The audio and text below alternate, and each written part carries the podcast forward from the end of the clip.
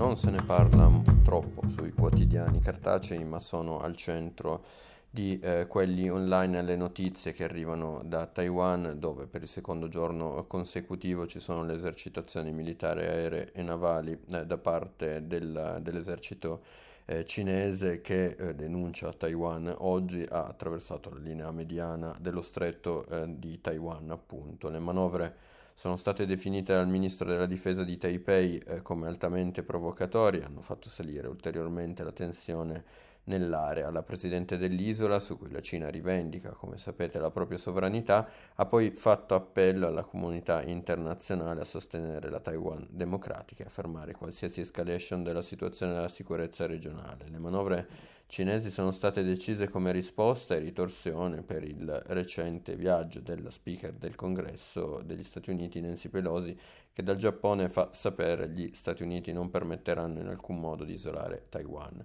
Secondo il Corriere l'operazione eh, cinese sarebbe eh, non tanto una reazione al piccolo sbarco della signora Pelosi, ma eh, soprattutto l'applicazione della strategia della zona grigia, così eh, militari definiscono le operazioni a fuoco che si fermano un passo dalla guerra, creando una situazione di incertezza e logoramento permanente, scrive appunto il Corriere. La Cina, secondo questa interpretazione, vorrebbe destabilizzare l'area, evitando, evitando però un intervento militare diretto su eh, Taiwan, che rappresenta comunque una partner commerciale importante. La guerra per Taiwan eh, sarebbe, scrive il Corriere, irrazionale, ma lo era, aggiunge sempre il quotidiano, anche quella russa in Ucraina. Dunque non si può escludere anche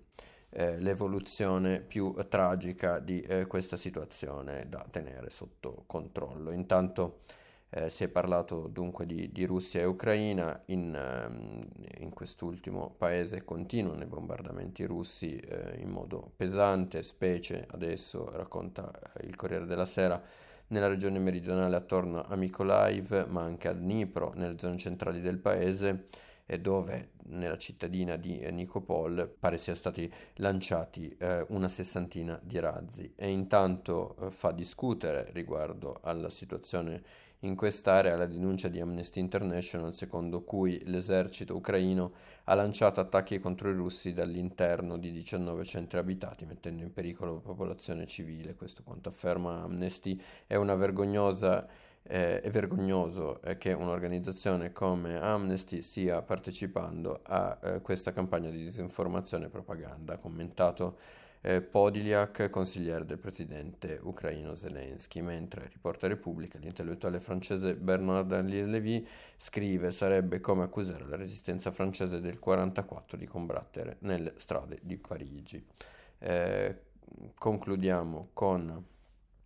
una storia da eh, Lucca eh, dove un lungo reportage sul venerdì di Repubblica scava su, nel passato di Fabio Barsanti, fondatore di Casa Pound eh, nella città toscana e come noto oggi assessore allo sport della eh, città appunto dopo aver sostenuto con la, la sua lista il sindaco Mario Pardini. Eh, l'articolo si chiede come Barsanti, che in un'intervista del 2019 si definiva fascista, possa aver raggiunto un ruolo così importante in città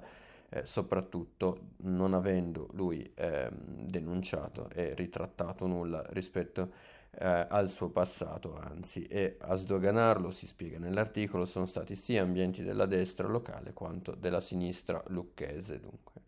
Eh, una complicità eh, nel, nel sdoganare questa figura che ha eh, un passato per, per, così dire controverso quando non peggio. Io vi ringrazio per l'attenzione e vi do appuntamento ai prossimi approfondimenti. A cura